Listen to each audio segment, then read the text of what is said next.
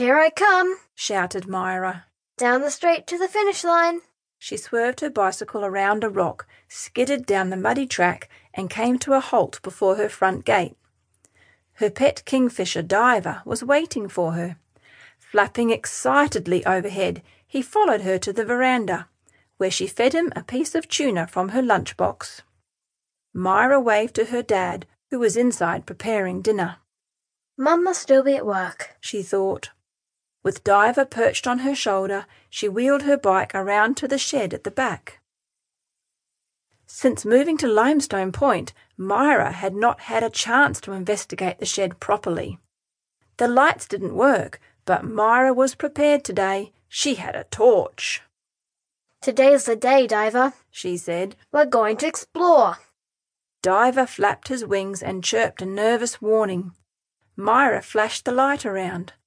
Bumpy shapes hid under dusty tarpaulins. Very carefully, she lifted a flap of canvas. Hey there. She said to a green gecko. It was hiding in the shadows under a tire of some sort. What is a wheel doing here? She wondered. Myra threw back the cover. Before her stood a bright yellow motorcycle. The front headlight looked a bit like an eye with a metallic eyebrow. This bike must belong to my family now. She reasoned. Diver fluttered nervously. It's all right, boy. Myra reassured him. She threw one leg over the bike and settled comfortably into the padded seat. There was a key in the ignition. What do you think, Diver? Will we see if it starts? As soon as she turned the key, the shed filled with the roar of the engine. Dad will hear. She worried. On the panel before Myra was a series of electronic displays and buttons with labels.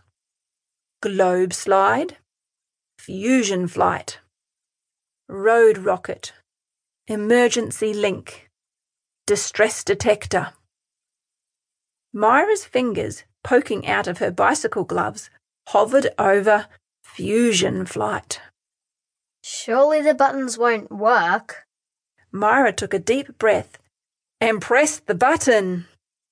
The whole shed vibrated as a force of energy radiated outwards from the yellow bike.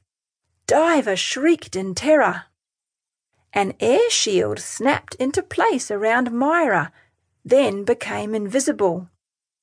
Myra gripped the sides of the motorbike with her knees as it reared upwards. A blazing road of light appeared in front of her, leading right through the wall. Myra and the magic motorcycle surged forwards along the trail of light.